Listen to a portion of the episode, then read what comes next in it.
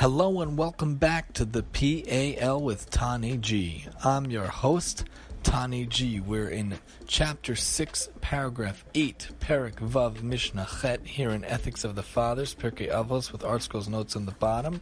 Questions, comments, suggestions are always welcome at MaximumTEE at yahoo.com. We're nearing the end of season 1 of finishing Pirkei Avos for our first season, God willing, Emir Hashem. And then, God willing, we're going to take a little hiatus and come back with using the Pirkei Avos treasury from ArtScroll. Please go get that so you can follow along exactly with us. But now we're in paragraph 8. Rabbi Shimon ben Yehuda Mishum Rabbi Shimon ben Yochai Omer. Rabbi Shimon ben Yehuda, in the name of Rabbi Shimon ben Yochai, says, Hanoah, Hanoi, beauty, via koach and strength, via osher and wealth, via kavod and honor, via chachma and wisdom, via zikna, old age, via seva, hoary age, via banim and children, na'elat tzadikim, these befit the righteous. The notes at the bottom say they can be instruments for attaining righteousness or secular worldliness depending upon how the possessor utilizes these positive attributes. So na'elat tzadikim and na'ela olam, these befit the righteous and befit the world. Chinemar, as it says, ateres, tiferes, seva, a crown of splendor is ripe old age, b'derach tzedakah timatze, in the path of righteousness it can be found. The Omer, and it says, Ateres Zakina b'nei banim, the crown of the aged is grandchildren. V'tiferes banim avosim, and the splendor of children is their fathers. V'omer tiferes bachurim kocham, and it says the splendor of young men is their strength. V'hadar, and the glory Zakinim seva of old men is hoary age. V'omer, and it says v'chafra halevana uvosha hachama. And it says, Embarrassed will the moon be, and shamed will the sun be, malach of kavod. For reign will Hashem, master of legions, on Mount Zion and in Jerusalem, and before his elders shall be honor. Rabbi Shimon ben Asya Omer, Rabbi Shimon ben Menasya says, Elu Shava Midos. These seven qualities, Shemanu Chachamim Latzadikim, that the sages enumerated for the righteous kulam niskaimu berebi ubevana were all realized in Rebbe and in his sons. The notes are at the bottom saying seven, but these listed in the Braisa are really eight. The Vilna Gaon omits wisdom as it is not referred to in the text cited, while the parallel dictum in Yerushalmi Sanhedrin 11.3 omits old age, and Berebi, in Rebbe, Rabbi Huda Hanasi, the prince. So this Mishnah brings to light an interesting idea, how wonderful and how honorful it is that to do Torah and to have children, beauty, strength, wealth, honor, wisdom, old age, or age, and children, it befits the righteous and befits the world. So not only these qualities are good for us, but it's good for everybody, and it's really something that we should think about, something that we should try to emulate and have in this world. A lot of times, unfortunately, many different societies don't always emulate having children, having lots of children, and some societies and some people choose not to have kids at all, and that's their choice, of course. But some people always feel a need to give. That's why you see, even if people don't have kids, a lot of times people who don't have kids still feel the need to have a pet, a cat, or a dog. Why? Because people have an inherent nature, have an inherent tendency to give and to nurture and care for others, whether it be other things or other creatures or other animals or other human beings, such as children. God put it within us, Hashem put it within us that we need to give and we need to care and we need to nurture.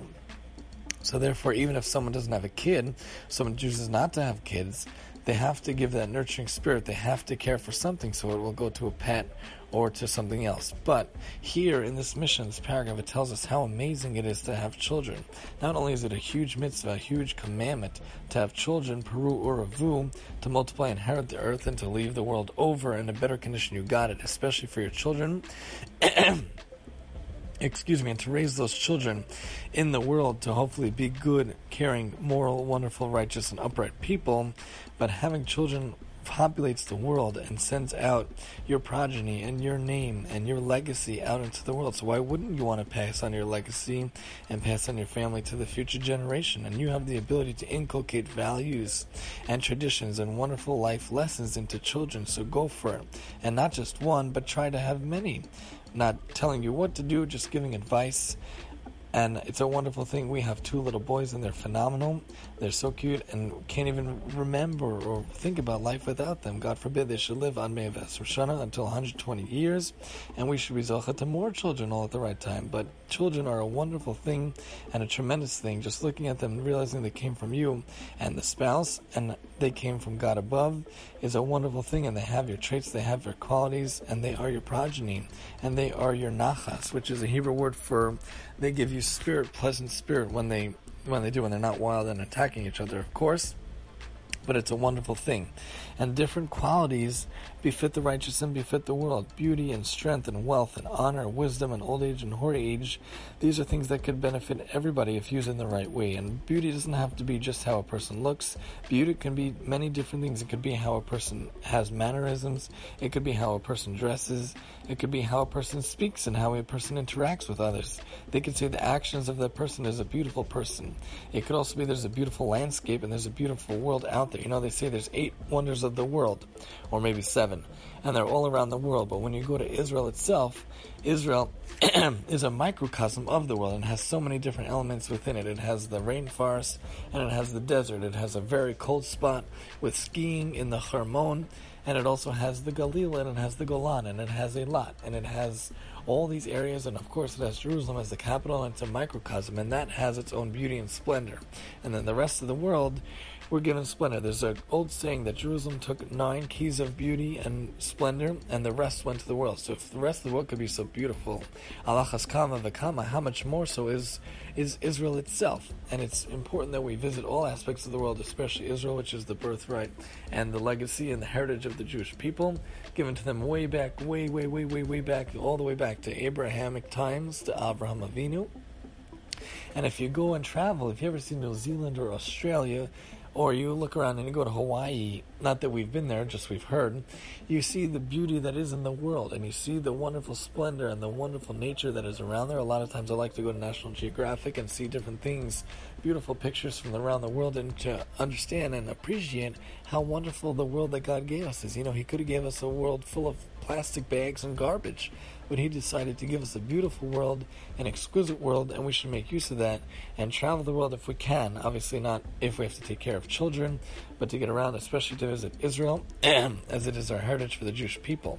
And we should realize that wealth and honor can befit others. Not that we should choose to, to chase wealth or to chase honor, but to use it properly to honor those who deserve it and to give the wealth, if you have it, to those who are less fortunate, and to make sure to give your tzedakah at least a tenth, and if you can, all the way up to higher amounts, and use wisdom and old age to benefit others and to befit the world and to make the world a better place. And remember about the children, and remember how the Torah can give us a crown and can give us splendor and glory to make the world a better place and to realize these are great qualities to try to have and to try to emulate and to try to have within us. Join us next time on the PAL with Tani G as we talk about a story Rabbi Yossi ben Kisma talks about. He was walking on the way, and we'll talk about what happens. And I'm your host, Tani G.